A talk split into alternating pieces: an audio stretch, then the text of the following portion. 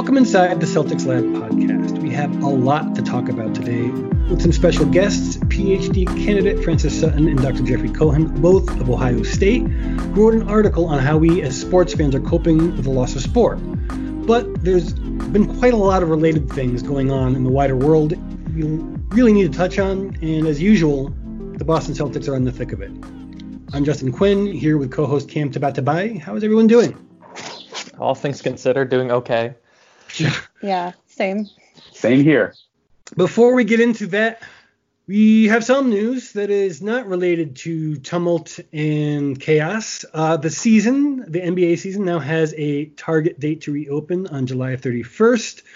Uh, we have no idea what format it's going to be in, whether there's going to be a regular season, whether it's going straight to the postseason. All that is going to be determined the practice facilities for the Celtics are going to reopen for individual workouts on the, well, yesterday actually. Um, they are cleared for group workouts. Uh, I believe it's been changed to the 6th. Initial reporting was June 8th, but I believe it's been bumped back to the 6th. And the thing that is going to dominate at least a good chunk of our conversation uh, relates to Jaylen Brown, Enes Kanter, and other uh, Celtics being very vocal in their support of justice and the Minnesota incident with George Floyd, uh, we can speak at length about that briefly, but I don't want that to detract from introducing you guys. We'll have plenty of time to talk about that in a moment. Mm-hmm. Uh, we are speaking with the authors of Why Are Sports Fans So Bereft Without Live Games? Uh, it was an article in the popular anthropology magazine Sapiens. Frances, Dr. Cohen, could you guys maybe tell us a little bit about yourself, your sports fandoms, um, and you know how they intersect or don't with your careers as anthropologists. Go ahead, Frances. You start. Okay, sure.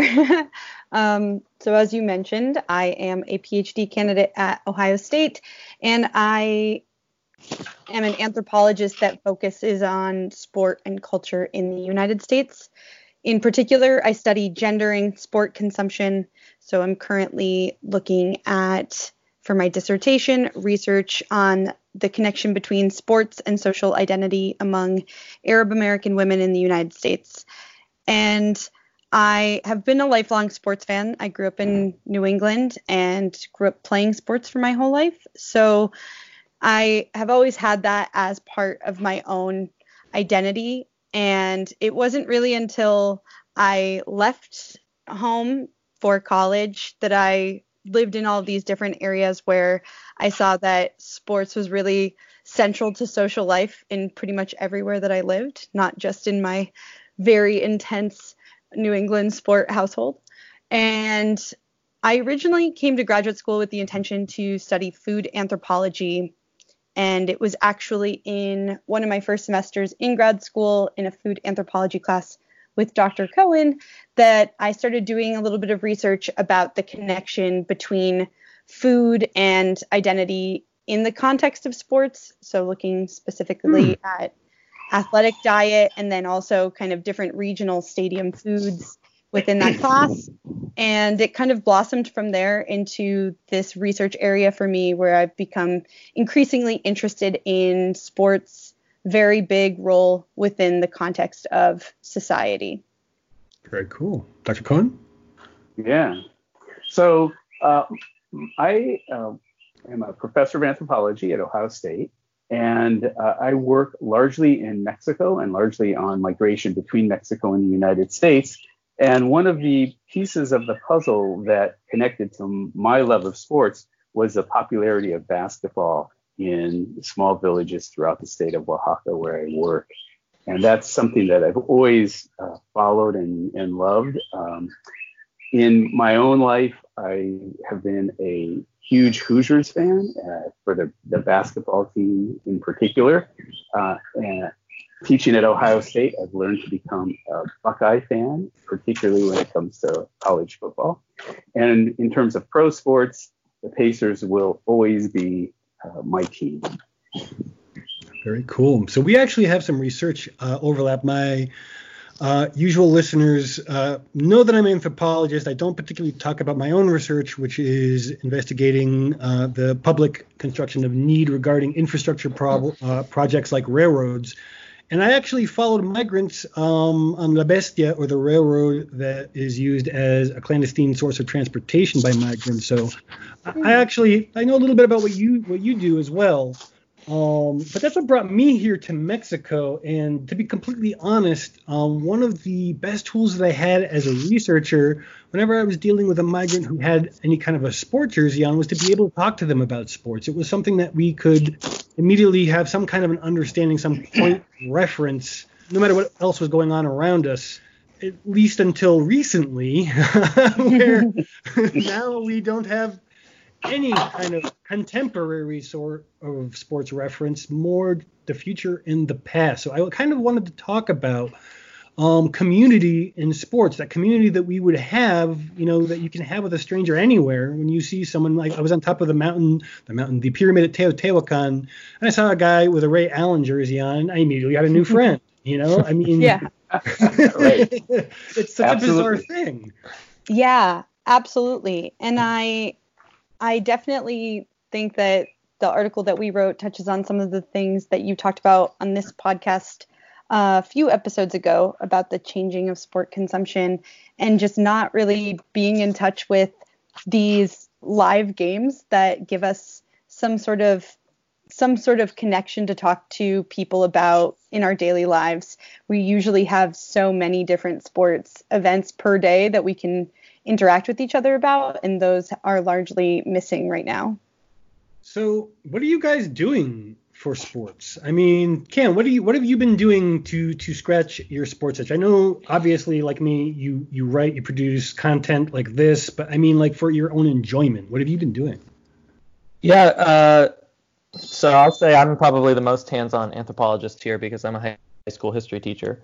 Um, so I couldn't in the field, but uh, I have been kind of enjoying the whole nostalgia trip that we're enjoying with um, bringing back old games and bringing back old conversations and arguments and kind of like getting a, certainly the last dance was as close to live sports, uh, uh, live American sports, I should say, as we've had in a while. I have watched the Bundesliga, the German soccer, a little bit, um, and I will say that it's pennies on the dollar, but the production there is interesting. Um, the crowd noise is being piped in, and it's mm-hmm. very well orchestrated. Whoever has the soundboard in front of them is really good at getting the oohs and ahs in at the right time. But if you think about it for too long, then it all falls apart. I mean, what are the I don't know what trophy you win when you win the Bundesliga, but they're gonna fake the noise. Or are they gonna? I, I mean, I don't know what that's gonna look like. Uh, I'm slightly younger than the folks on this call, so not to be ageist, but I've been playing um, NBA 2K, some video games, so that uh, if I have a competitive itch to scratch, I have that as an outlet. Um, but it's still it's not the same, uh, and I try to forget that as often as I can. In my house, mm-hmm. in my household, we are a house divided because I live with two roommates, and I am a New England sports fan. Then one of my roommates is a all Ohio sports teams, specifically the Cleveland Browns is his football team, sports fan. And then my other roommate is a Steelers fan and kind of a Pennsylvania sports fan. So mm-hmm. in terms of doing any of investing in any of these rebroadcasts, we have not we there's nothing that we would have a common ground to to watch. Uh, we have been interested in watching The Last Dance and some of these 30 for 30. But in terms of the re airing of old games, they're to kind of land on that where we would agree. So, um, but we all have a mutual disinterest in watching the live video game playing by by athletes and the live um, horse tournaments, etc. So there's a mutual disinterest in engaging with that content. Jeff? Uh, yeah, so um, I have been running 5Ks with my kids, particularly my daughter. Yeah. We we get online, we find ones that we like. We did one that was called the toilet paper run, you know, those, those, sorts of things. Uh, so that's been fun. Um, one of the things that Frances and I actually talked about while we were beginning to work on that paper, and as she's been working on her materials, is that I tend to watch the 1976 NCAA championship game uh, regularly. Really? yeah. I just No, I- that, I- that that year that was an incredible year. I, I was not at I'm not that old. I wasn't at the university then, uh, not at Indiana then. But uh, that that squad was incredible, and that's that that squad's legacy I think hangs over Indiana basketball to this day. And so that's I don't watch a lot of repeats, but that's a game that I can watch regularly. I watched the UConn Clemson basketball game, uh, I believe it was from 1989, where uh, a member of the Last Dance, Scott Burrell, threw a cross court pass uh, to Tate George to sink a basically impossible under one second shot to win the game. The 13 year old Justin saw in a department store where the entire department store was in the television Yeah. section. And that that convinced me to uh, become a sports fan. Basically, I just had to understand what the heck all that was about. so I understand. Um, which brings me to the one of the central focuses of your article. Now, I have talked in previous um, podcasts about the idea of imagined communities by this guy Benedict Anderson, who basically just talks about how, like we are doing now, a lot of modern day community, unlike historic community that was based on where you were born and your family and their their extended family and the people in your immediate vicinities. Now we are way more disembedded. We're around the world. I'm in Mexico. You guys are in various locations in the United States and regularly we build community. Like i write for a uk based website and i have regular weekly conversations with people long-term friendships with people who i've never met in person because Mhm. we consume this media that is a sport that builds our imagined community that, that anderson talks about. So through this consumption of media we we have this connection and you know when there isn't something to write about to podcast about to whatever about eventually you have to start getting creative to hold that community together and we're already seeing that but i mean there's other aspects of it too and you talk about it with this uh, concept of communitas could one of you maybe explain what that is for our listeners Sure. So we were building on in anthropology, Victor Turner, who's done a lot of work on ritual. He talks about that in the context of ritual, they people that are engaging in ritual time kind of come together within the context of the ritual to create communitas. And this is in a concept that's really similar to community, but in Turner's definition, he really considered communitas to be this specific type of community that people establish in a ritual context where they come together as equals in the context of that ritual. Um, the hierarchies that you typically see within culture are sort of disbanded Mm-hmm. in the context of people participating in the ritual. And for sports fans, I do think the idea of sport as kind of this great equalizer might not be entirely accurate. of course But do, right. But we do see that in the fan context, sport really does become this space where different people come together in this common in this common celebration of either a team or an athlete, um, and where those differences don't become as uh, or the differences between them are a little bit less um, obvious or blatant in the context of cheering in, for specific sport. Uh, so that's where we kind of build on Turner's idea of communitas when we're looking specifically at fandom. I really enjoyed it in, in the article. Um, it really does speak to this idea of social connections, but there's also other ways that we use our sports fandom. Uh, one of which I think is particularly relevant right now in terms of the concept of escape, escape from politics, escape from bad things occurring in our lives, and you know, it's not there right now to help us escape, for example, from a pandemic, quite the opposite, Mm. actually. And there is even a case to be made that trying to shut out the political is part of the fuel that has been driving some of the civil unrest that we're going to be speaking about a bit more later. Um, but there's another thing that you talk about too that I thought was very interesting, and this is this concept of eustress. What is that? So eustress is the pleasant stress that sports fans have in the context of watching sports. Uh, that's sort of built on the the live nature of sports and the uncertainty.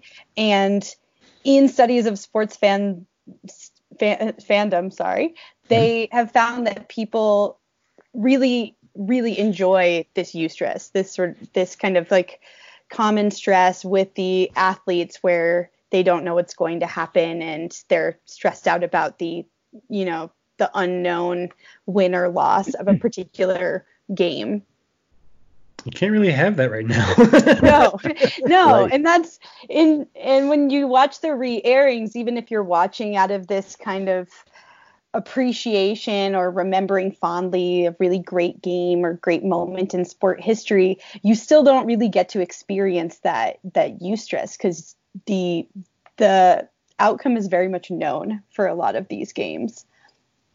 Back to the ritual thing.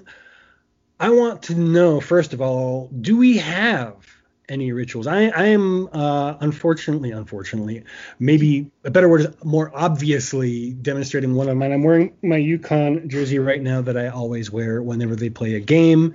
Even if I'm not watching it, I wear. Even if I ha- can't watch it, I make sure that I have some kind of UConn apparel on somewhere. It's completely illogical. I'm very well aware. It's not going to change anything, but I do it anyway, just in case. uh, what about you guys? Yeah, I, I do that all the time.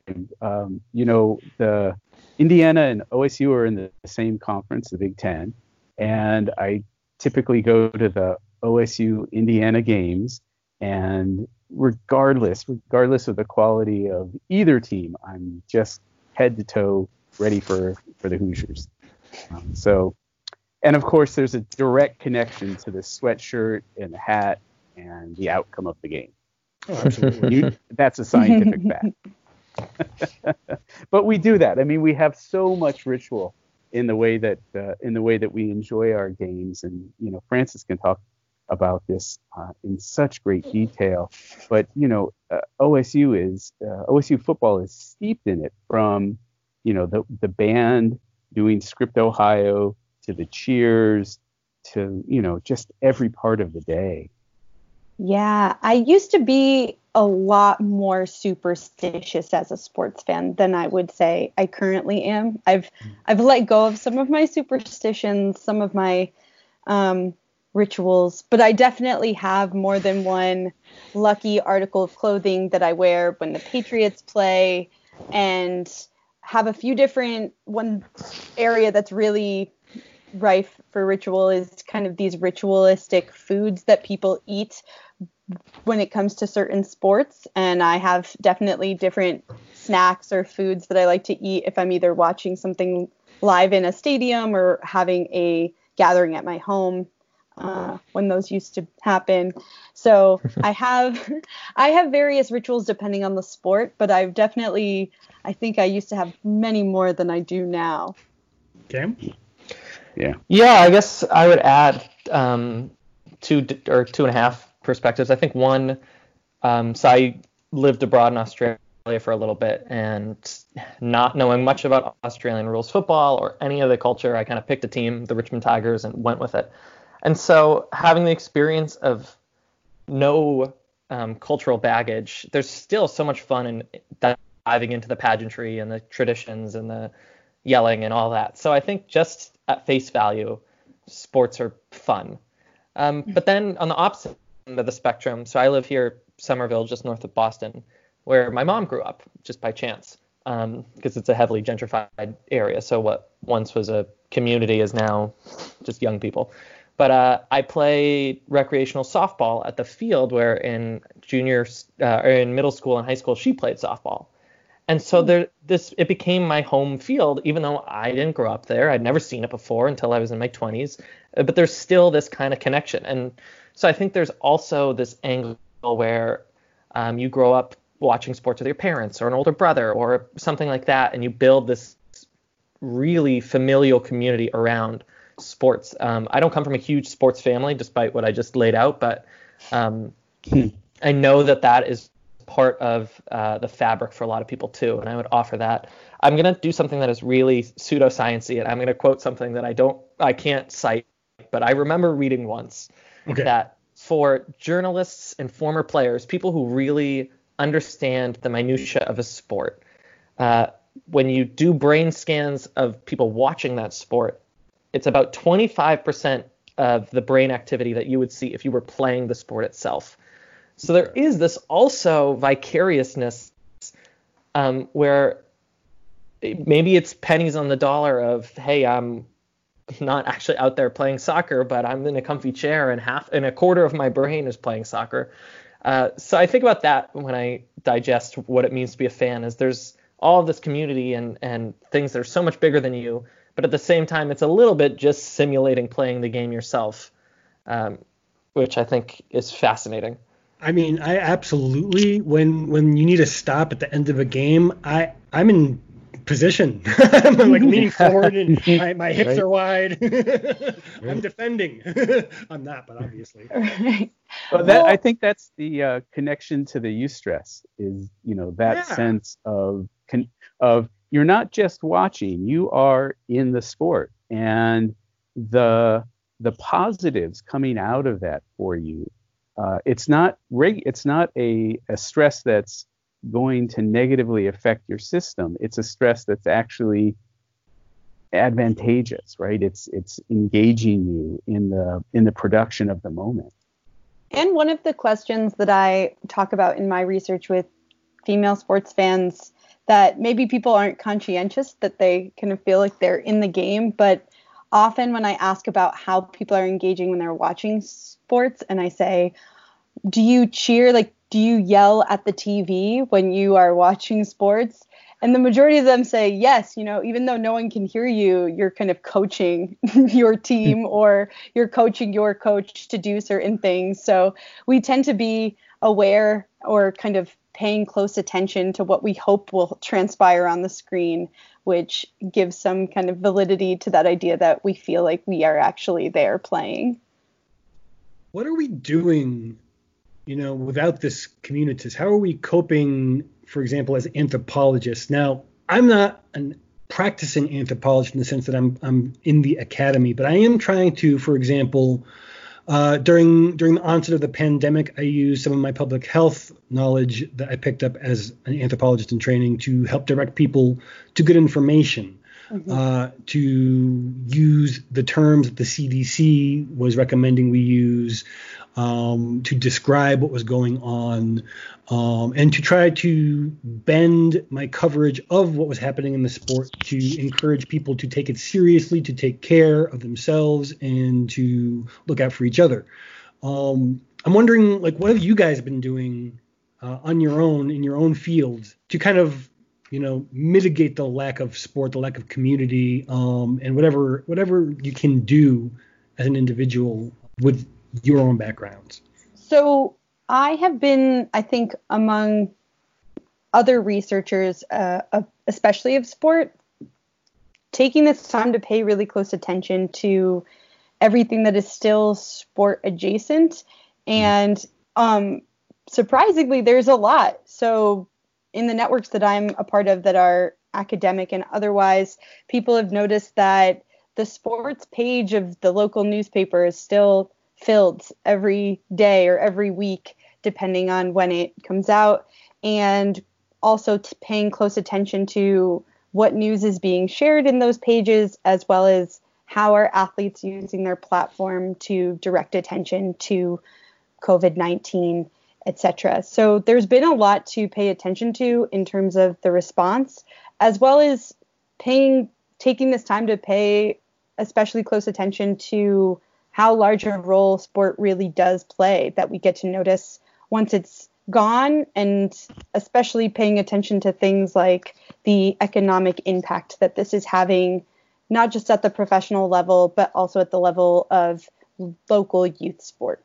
So it's been a very interesting time to just pay close attention to the various ways that sport intersects with our lives yeah and, and i would only add that that in it in an amazing way, we're seeing how deep those relationships are, right? In terms of the way that the closure of sports has sort of permeated so many different levels of society through the folks that are associated with working around a stadium and managing um, concessions to even a place like a university where the closure of certain sports and questions about what the fall is going to look like are going to have really important impacts on budgets and outcomes.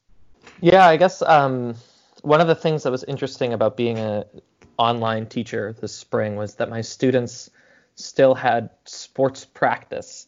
And so they would do stretches or workouts via Zoom at home if they could safely. Um, and so, I mean, I think for a lot of us, as much as we are sports fans, I mean, sports is also the way that we exercise. And I think that mm. is something that uh, no one's going to be looking good this summer because uh, there's just no way to keep up the same regimen. Um, but more to the point, yeah, this quote unquote imagined community that uh, we have built for ourselves, Justin, you and I in particular, entrenched in all the fine folks on Twitter with um, that follow the Celtics. I mean, it's it's still there, and, and in some ways, it's more powerful, I think, uh, because it hasn't fallen by the wayside as soon as the game stopped. Um, so again, I mean, I am lucky that I have, you know, friends in the neighborhood I can go for walks with, and I have family nearby that I can see in the backyard. So I mean, I have aspects of community uh, in in in a way that I can be grateful for because I know other people don't necessarily have that in this moment. But that big, massive, hey, I'm on the T and half the people here are going to a Red Sox game and you can talk about the bullpen to anyone in the train. I mean, that just doesn't exist. And mm-hmm. frankly, that might not exist for a few years. Um, so that is disappointing. I think folks outside of Boston might hate to hear it, but we do love our sports, and uh, mm-hmm. it's one of the last parts of kind of like the social fabric. That I mean, there's so many third rails these days, for better or for worse. That sports was one of the few unifying things. That again, if you were on the T, you could shoot the breeze with people. I don't know if people still do that, but um, now I, I I don't think that that exists in quite the same way unless you want to talk about the horse tournament with someone six feet away on the train through masks. So you you brought up um, an interesting point that you've actually written about, and really we should give you a little bit of uh, space to, to, speak about that's relevant to you know not having an opportunity for maybe several years. Um, could you maybe talk a little bit about some of the stuff that you've written regarding the uh, short and maybe middle term future of, of sport? Uh, Sure. I mean, it's such an adaptive thing, and I don't want to take away from the power and perhaps the importance of what's happening in the U.S. right now, and really around the world. Um, with how with trying to be politically agnostic, I think people on the streets are f- fighting for the soul of the country, but sacrificing parts of the body, and that is to say, COVID is going to get worse in this country. I just I can't. I'm not a health expert. I can't qualify that, but I can't imagine that the vast number of gatherings, apropos of any smoke or tear gas or anything like that that is um, being put in people's lungs. I mean, it's just we have had a moment of pause where we have put aside social distancing. I mean, I went uh, to a march in Boston and people kept their distance, but it is not the same as staying at home. And so, you know, whatever the MLB thinks they're trying to put together and whatever the NBA thinks could happen at Disney World and this, that, and the other, I think as long as there is this much social unrest, and I am not condemning it, uh, I think that the COVID situation in this country is going to take another turn pretty damn soon. So mm-hmm. uh, it's great that the MLB is having a pissing contest in the open, and it's hilariously dysfunctional, but I think it's all for naught because I think um, we're going to need, to need to revisit where we're at with COVID pretty shortly.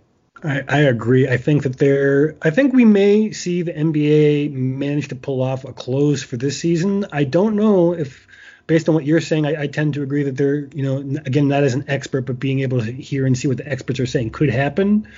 Um, I think that you may be right. Um, I'm wondering what you guys think about the safety of resuming, for example, the NBA season or any of these seasons? I mean, what, what just based on again, I know you're also not experts in this field, but you are at least in conversation with them as academics, and wondering what your thoughts are on, on you know resuming the NBA and, and other sports.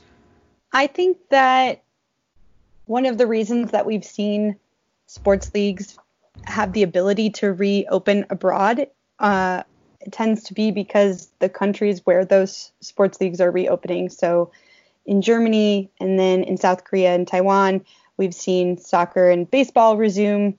And that's in part because those countries had extremely aggressive reactions to taking care of the COVID 19 pandemic, and that it has been dealt with so broadly in the countries as a whole. We have not had the opportunity to do that in the United States. So even though I think the safety is in question, there's also the question of ethics because we are going to do aggressive testing on athletes with enough regularity when we can't necessarily do that elsewhere is very dodgy. But I'm not really sure that sports as we want to see them, including fans in the stands, etc. I don't know when the next time that will be safe in terms of the foreseeable future. Yeah, um, I, I, completely agree. It's so hard to know what's going to happen. And uh, very often it seems at the moment people are putting uh, economic uh, well being and outcomes in front of guarding personal health. And that's one of the problematics here that needs to be better addressed and uh, better managed in terms of what sports will look like we can't simply just say, okay, the fall we're going to open stadiums, um, but um, you know we have to be able to do it in a way that makes sense. And uh, at this point, at least for most of us, the challenges around understanding what COVID even means at a local level are almost impossible to manage because we don't have the kind of testing that would allow us to make um, smart, intelligent uh, decisions.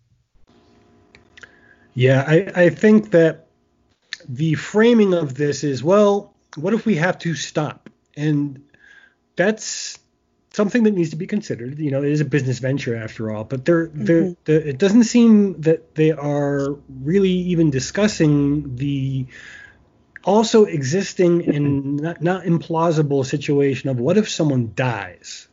Mm-hmm. What is that going to do for the league's reputation, or whatever league this happens to someone in first? What is it going to do to what any league's reputation that does something like that? And what is it going to do to the dynamics of that league in itself? I mean, there has been very little discussion about if someone does have a family member or a player for this this situation unfolding, um, becoming very sick or dying are the other players going to be so keen to go out and play and risk their families and their lives and their future? It's could it could spark some very serious repercussions that are not really being discussed enough. I think. I think that's a pretty strong undercurrent that I'm seeing, at least in our Celtics community. Um, I've seen it raised elsewhere as well, but it's just not it's not really being very strongly discussed in the national media. It seems to be mostly a local team by team thing. Um, in terms of what we've been doing in the meantime, we've discussed the Last Dance already, the the the rebroadcasts and things like that as an anchor to a safer past. But how are we going to deal with sports as a community? I mean, we saw the WNBA draft and the NFL draft as these virtual virtual drafts, and we may have a virtual combine and or a virtual draft for the NBA as well. Um, what did you guys watch any of those? Did you guys have any thoughts on on that process, um, or just you know the the concept in general? I watched the NFL draft, but I mostly and I didn't watch the entire thing, but I mostly tuned in to see if there would be any technical difficulties more so than for the actual draft because I was very intrigued to see it go all virtual and I was going to I think be very tickled if there were technical difficulties, although I didn't end up seeing any. But I think there were also some DraftKings bets on that type of thing. Mm-hmm. But um, so I tuned in for that, and I thought that it was, I thought it was fine. It wasn't extremely engaging. And I think most of the engagement was happening online on mm-hmm. places like Twitter while that was happening, which generally speaking, might be where if you were watching the NFL draft live, a lot of your fan engagement would also be occurring. So I don't know that for something like a draft, it changes things dramatically, but if that is what it's going to continue to be, is that we there's not, not going to be fans in the stands and we're going to be just engaging with each other virtually for other sporting events, I think that is going to present more of a challenge. Yeah, I'm not really sure how we're going to deal with these uh, empty or very low capacity arenas. I mean, even if they like when they talk about the NBA Disney arrangement single site thing, mm-hmm. there there is this idea that they're they're going to maybe be able to have you know staff uh, who are working on site be able to attend the games to help fill out the audience a little bit. Um, maybe uh, families and friends who are staying with with the players as well. Even as as Cam was talking about with the piped in crowd music, I'm very curious to see how that's going to play out. But I think maybe we should spend some time talking about how the lack of sport has been undertaken by people who are normally playing it, what they've been doing in recent days, and that being, you know, we've, we've hinted at it several times already. The George Floyd murder in Minnesota um, and the subsequent response of NBA players, uh, sports figures in general, and Boston Celtics. Uh, the Boston Celtics, in particular, have been one of the more um, player active teams in the protests with, for example, shooting guard Jaylen Brown driving all the way to Atlanta to help lead protests and use his social media platforms as a means of organizing it, or Enes Kanter driving from Chicago to Boston wearing his jersey in, in the street for the protest, which I imagine, I don't know if it was on purpose or not, but I can't imagine you would want to start tear gassing one of the Boston Celtics if you, you know, that, that may have been, I don't know if it was intentional or not, but it was brilliant even if it wasn't. And Marcus Smart giving a nice long speech about why he decided to participate um, in the protest after, you know, again, this is something that is not being discussed um, as much, though I imagine is going to start being discussed more after being one of the most high profile um, people to contract COVID 19. So he may have some degree of immunity, but the rest of them did not, you know, mm-hmm. and it's going to be it's going to be really difficult to watch what ends up happening as a result of people's participation in this because there is going to be a spike, you mm-hmm. know, locally because of this. Just some general thoughts on what you guys have been seeing with sports figures in general and NBA players uh, participating. Yeah, I mean, I think that's one of the the great things about the NBA in particular is the players have a long tradition and a proud history of using their voices and their platforms, even if the league has waffled sometimes. Um, there's so much just hollow, platitude kind of corporate out there in the past few days mm-hmm. that I think uh, there there have been organizations and uh, in basketball and in sports and beyond that have put out thoughtful um, statements that have really resonated, but there's a lot of noise. And I think for NBA players to do not only to post online information and resources and solidarity, but to put their bodies out there is really powerful. Um, and I suspect that it will continue for as long as whatever is happening continues. I I I even wonder if there is a world where the players association uses its might together um, to do something with money, to do something with activism, to delay the start of the season until I mean a NBA general strike would be unprecedented, but we are in unprecedented times. Um, so for now, I think we need to commend. I mean, well, how old is Jaylen Brown, Justin? 20, 23. 23. Yeah. I mean, He's a vice president of the Players Association, for, in case you guys aren't aware of that. Mm-hmm. Mm-hmm. Right. I think we need to be thankful that they are such upstanders in um, the sports community that know what their platform is worth and how to use it for good. Um, which is to say that I think if your favorite player isn't being vocal in this moment, you, that that is not a time to condemn them. I think that this is a really complicated mm-hmm. space um, in our country. I think So uh, I just want to be really proud of the players that are able to use their voice in, in such a profound way. Um, but check back in in a week if I'm as forgiving, because who knows what we'll be at next week. Yeah. I absolutely. I think it's been amazing to see the way that athletes have used their public platform to draw attention to this issue. And in particular with Jaylen Brown, he has already come out and been very vocal about COVID 19 and especially looking at this issue of the uneven access to healthcare and having concerns about opening up sports too soon.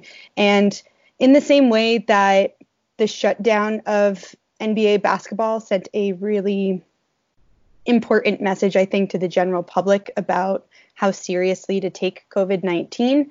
I think that these players being very vocal and also showing up to these protests in the midst of this very this very trying time with the COVID-19 pandemic is also sending a very powerful message about how urgent this particular issue is with regards to racial justice. Yeah, uh, no, I completely agree, and it's it's very. I think it's very powerful to listen to their their voices. They have the microphone, they have the presence, and they have the stature to make a difference. And and it's it it is heartening to watch it happen and to listen. I think, and it's not something that's new. That's the other part. I think that that's really important. This isn't something that's just started, but this is part of what some of these players have done for for you know throughout their careers, and and that that makes it very very powerful. Absolutely, I think one of the more interesting things that Jaylen Brown in particular has been doing is discussing, you know, what is the long-term effects of people getting COVID-19 mm-hmm. in terms of being an right. athlete. We know it can diminish lung function, which is, you know, kind of important if you're mm-hmm. an athlete. um, so I don't know. There is there has been this long-standing idea that we should keep sports out of politics, and as anthropologists, we know that you can't keep politics out of anything, no right. matter how right. hard you try. Uh, you can bracket them for a time, but if you do, you may, and this is my opinion, this is not me speaking as an anthropologist, but you may uh, be making the situation worse by not giving it a public forum to be discussed and acted upon and debated and considered and so forth and so on. And I think that some of what we are seeing in this country right now, and this is again me my opinion, that a lack of dialogue and an over attentiveness to bracketing politics where they are inseparable for some of these people, uh, particularly the people of color in sport, they can't escape it. And we are seeing very viscerally the effects of that, I think, right now. And I think it's it's really a good time for for um, us to shut up and listen, not them mm-hmm. shut up and dribble. Mm-hmm. so yeah. absolutely. Yeah. Uh, no, I was just going to say, you know, in um, hazard, well, disaster research and anthropology, one of the really important points that they make is that the hazard becomes a disaster when resiliency uh, disappears and vulnerability increases. And, and that's, in a sense, I think, part of where we are, where our response to COVID, our response to injustice has been brittle uh, and it's dated and it's it's not effective. And we're not allowing other voices to be heard. We're not allowing other sorts of ideas to come into play that might help us avoid the disaster or at least mitigate the disaster to a degree. Before we get out of here i want to say that there is a current in anthropology that pushes back against studying things like sports. And I think that is the most unfortunate things because we have talked about issues like labor rights, we have talked about discrimination, we have talked about hierarchy, we have talked about a billion, several billion dollar economy when we talk about all the sports combined. I mean, there are so many things that anthropology can contribute to sport and that sport can contribute to our greater understanding of society. So I, I just want to say to any anthropologists who are listening to this to seriously consider a more serious engagement with sports in general. Um, and I want to see the floor to to both of you to say whatever you would like about that topic, um, as well as just um, anything else you would like to discuss about your research in sport. I would. Uh, okay, well, I can I can start by just saying what what you're talking about is, I think, part of what Frances has heard from me probably on a monthly basis, which is do this work. It is so important. And anthropology has, as you said, really, in a sense, ignored sport or looked at sport as okay, that's what happens when people are relaxing and enjoying themselves. Uh, and it could be, it couldn't be farther from the truth. It is, it's critical. Uh, and and we don't even have to get into this discussion of billions of dollars that are involved, right? It's the social, cultural engagement that's happening, that's creating uh, groups, that creates communitas, that establishes connections. Uh, it, it's profound, and that we don't spend enough time talking about it is a real problem. That's one of the reasons I'm so happy to be working with Frances on these topics. Yeah, I would like to add for my own research, it's been really exciting to bring an anthropological lens to the world of sports, which, as you've both mentioned, is extremely important as this is a major part of culture. And I also hope to, in my career, do a little bit of both, which is I also think it's extremely important to make anthropology very accessible and digestible to just the sport audience. And so that is long term. My goal is to bring anthropology into the public eye as well as bring something as major and as public as sport more into anthropology and our research. Very cool.